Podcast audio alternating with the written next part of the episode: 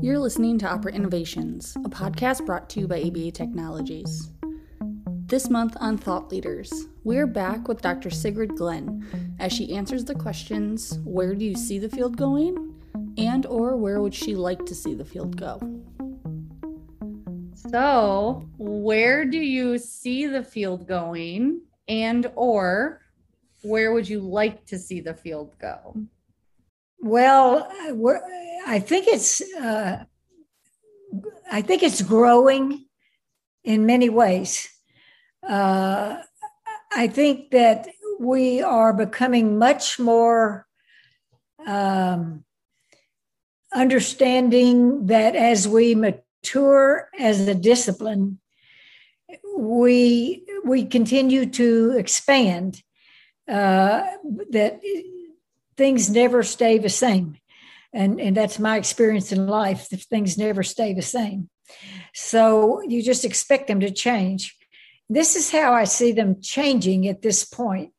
I see a much more willingness to consider uh, theoretical, literally theoretical issues, not just conceptual, but theoretical.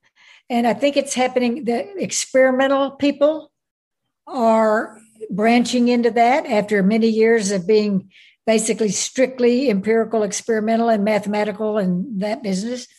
So they, there's a there's a cadre of brilliant experimenters who are looking at uh, philosophical science, philosophy of science issues, and uh, generally theoretical issues. And I think that is a good thing. Uh, and I I hope it continues and can branch out in different ways. Uh, it's not like there's some one theory that everybody's going to. It's just exploring the possibilities. And I think of people like Peter Killeen and uh, Billy Baum and what we're doing in cultural behavioral science and a number of other uh, people um, that are, are more inclined in that direction. So I think that's one thing. The second thing is, I think that the applied field will continue to grow. Uh, I think it will. I'm a little concerned that some of the pushback that is happening might cut, might cause some problems. But I think the way to deal with that is to get better at our science, our applied science, uh, and more, um, and just continue developing it, the applied science. I think a, a lot of what we're doing is really good practice, or some of it may not be so good. I don't know what everybody's doing, but I know that there's practice going on and people are getting better. So that's happening. But a, a lot of it is not pl- applied science it's and it's okay, but we need the applied science piece. so we need that built out, I think. So I think that that's I don't know that it's going there, but I think it may be. I hope it does. And I for do some know. of the people who are wondering what your what would you consider the difference between you know the applied science versus uh, the, let me tell you some of the people who seem to be taking an applied science approach, as far as I can tell. For example, the uh, Autism Partnership in California, uh, the uh, let's see uh, uh, names John McCacken, um, Justin, what's his name? Justin can't remember his name right now. I've gotten better on names. Uh, used to be able to memorize every student in my graduate class the first night of class. Now I can remember them, many of them, most of them, but give me a new one. And uh, Justin, Justin, Justin, I don't remember his name. Shahla Ala'i. Um, uh, not in autism, but in business is Carl Binder. Uh, Guy Guy Bruce. They're taking an applied science approach. It seems to me, you know. Uh, but uh, again, I I don't see any problem with people being strictly clinicians uh, because we need everything. We need all of the above. Uh, you know, sometimes people argue about we ought to have this and not enough of that, and too much of this. And I, no, no, never too much of anything. what we need is we may need more of this, but not less of that. so, so anyway, that's uh, that's what I see coming. That's the what I see as the future. I'm a little concerned about the fact that when these brilliant people such as Bill Baum and Peter Killeen retire, uh, they don't always get replaced with a behavior analyst, which means the, the basic science part might shrink. But I think probably even more endangered than that might be the Skinnerian philosophy of science, radical behaviorism, because the experimentalists probably can get a job in in psychology or maybe the medical school uh, doing their behavioral stuff. Uh, but the uh, I'm not sure that um, the people who are pushing and pushing forward on radical behaviorism, people like da, David Palmer and Hank Schlinger, and those people who are really doing a good job on that, I don't know if they'll be replaced where they are. Uh, although some of the new programs are seem to be inclined to find people who will move that forward. So I'm hoping that happens it's really hard to get those kind of positions in academia. Uh, they, you know, there's a lot of a lot of struggle to get any academic position, and to get those that are not immediately bringing in a lot of money, uh, it's harder to get get those kind of positions. So I hope we don't see a loss there. So I don't. I'm not sure. I that's that's just kind of a way back look at it from far away uh, picture. Yeah, I think ABBA is doing a great job of bringing people in from other fields to uh, st- that have something in common with us. And so that's how I met Marvin Harris. That's how I met David Hall. Uh, and that's how many behavior analysts have met people who who who don't reject us. You know they they they see that we we fit in the picture somewhere. Uh, so i think that's really good. I think that has i think abba's doing that has been very critical to the uh, expansion of behavior analysis that that i just described. Well and i can completely understand what you're saying about you know some of the the EABers, the more basic researchers. I've always kind of wondered too, because I come from a like I came from a program that had a very heavy experimental side as well at Western. And right. I always kind of wondered, I was like, this is so great that we're doing that we're doing this. But I always kind of wondered too how that's going to move forward? Are they going to start merging more with maybe some of the other, you know, the other fields, the other courses of study that are at the school? Or, you know, are they going to stay, you know, in the psych department at Western? Um, because I mean, Western psych program is massive and they have four different tracks you can go on depending yeah. on what you want to do. But it's it's that's definitely an interesting perspective. I don't know I don't know if I like has specifically like really thought about it, but it's like right now that's exactly where my brain went is okay, what other, you know, fields of study could they merge with? Yeah. And my brain just started going from the research that I knew about at the time when I was there. Yeah, and. I think one thing too that people maybe more interested in now is the CBS stuff. And this is a question I see a lot on social media is what else can I do with my degree other than clinical work? Yeah. And yes, it's a good question. Yeah. And I always, you know, I always try to assist as much as I can and give some examples.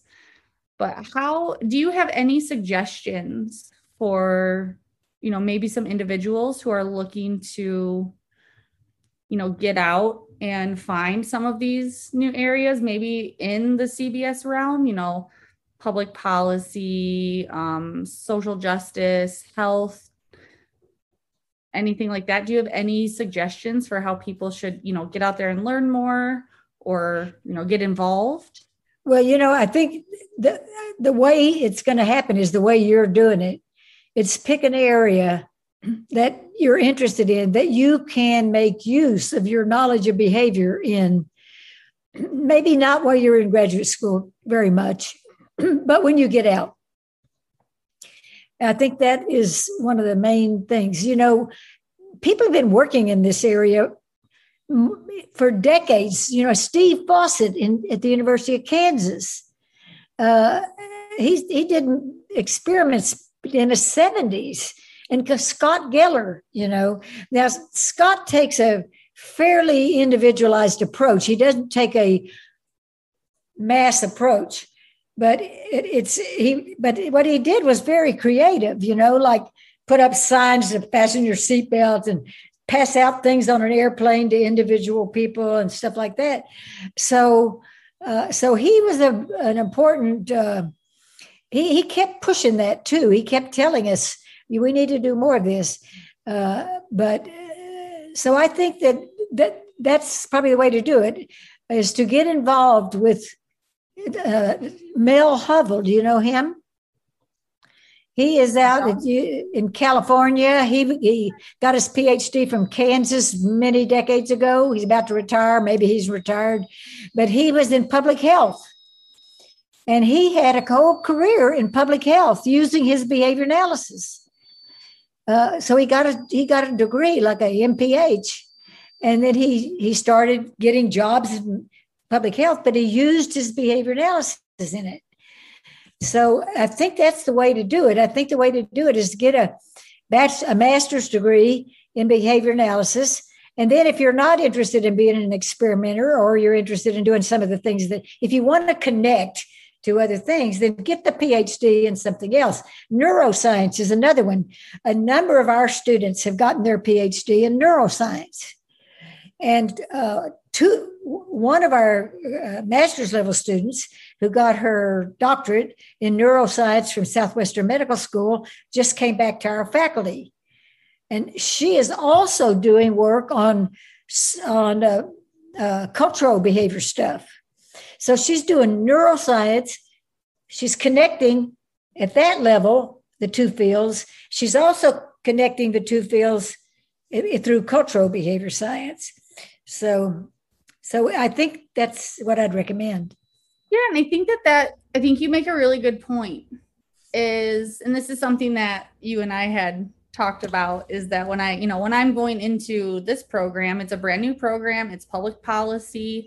You know, I know very little. My goal is not to go in there all guns ablazing and you know what I mean? Like, no, I'm, you're going to burn bridges that way. Right. If right. you want to go into a field, you have to go in there and connect. You have to learn you have to be open to learning and yes. and i don't want to really want to use the word infiltrate but kind of it's you have to learn you have to become a part of that community and part of those networks and not go in there thinking that my it's you know my way or the highway because that's not going to get us anywhere and right. i think we have some you've named so many of them. We have some absolutely amazing people who have been able to do this effectively. And I think we just need to, like you said, start doing it at larger scales. And something Linda LeBlanc told me when um, I had the pleasure to ask her her um, her opinion on what I should do for you know continuing forward, and she goes, "Well, it would be much more effective to teach. At the time, I was thinking about business. So she goes, it would be much more effective to teach business students about the science of behavior than it would be to teach behavior analysts or behavior analytics students about business. And so that's what that's what really helped me start focusing my my search mm-hmm. on programs that were not behavior analytic in nature. Mm-hmm. And it was hard for me and I did feel like I was kind of turning my back on the field a little bit. And then I realized everything that I hope to do with it one day with bringing these together. Yes. So, and it's possible, people. It's possible to switch. that was probably one of my biggest concerns was I have I, no background in this at all. well, yeah, I switched when I majored in psychology. I switched from theater. It's easy to switch. You're right. I know most it's very easy. I wanted to tell you a brief story. It may help you in in your uh, in your work as you go along. If you ever, if you ever, if you okay, I'll tell you the story, and I'll tell you what I'm going to tell you. Do you know? Are you familiar with the name Louise Barrett? Familiar, yes. She came to ABA a few years ago. She's brilliant researcher in animal social behavior. Uh, she is at the University of Lethbridge in Canada. One of our master's degree students is earning her PhD with her. When I say hour, by the way, I've been retired for 10 years, so it's not really hour, but I think of him as hour. Um, she's, Lu- Louise Barrett is really brilliant, and she's very behavioral, very behavioral. And she was giving a talk one time, and she was talking about the behavior of the animals that she was studying and what she was learning. And somebody in the audience said, uh, You know, you're sounding awful lot like a Skinnerian. And she said, And what's wrong with that? She didn't try to defend it. She put the onus back on him to say, What's wrong with it?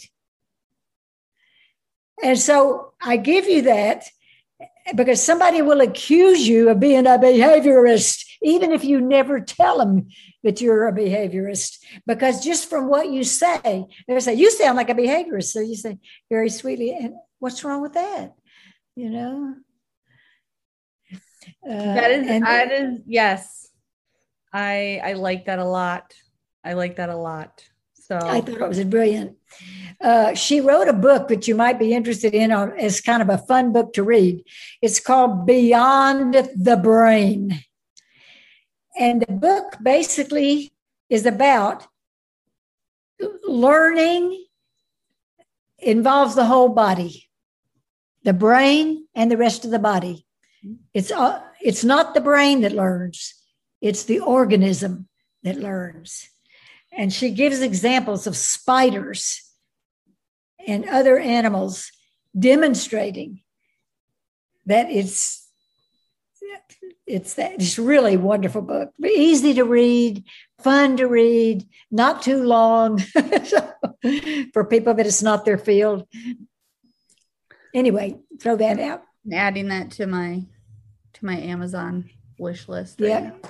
she she yeah, she also um, gave a talk that her, her our former student that's working with her sent me a link to a it may have been a TED talk. It was no, it was a talk at her university. Mm. Uh, she it was, but it was wonderful how she combined J.J. Gibson. Do you know who that is? Don't know.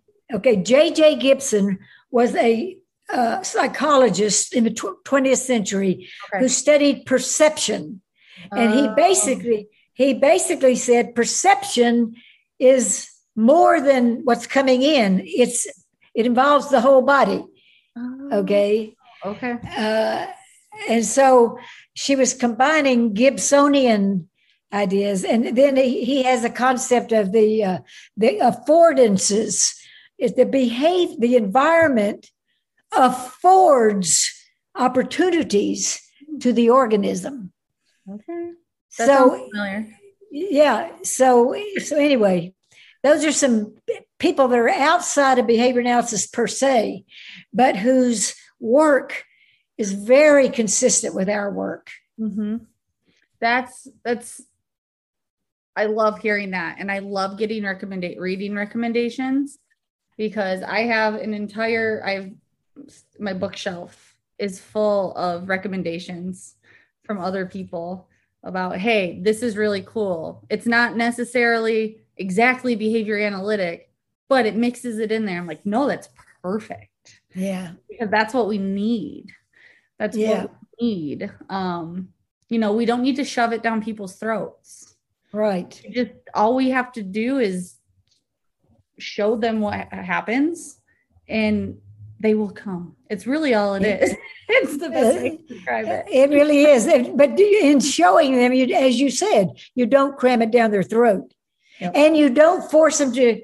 You don't force them to buy the whole nine yards.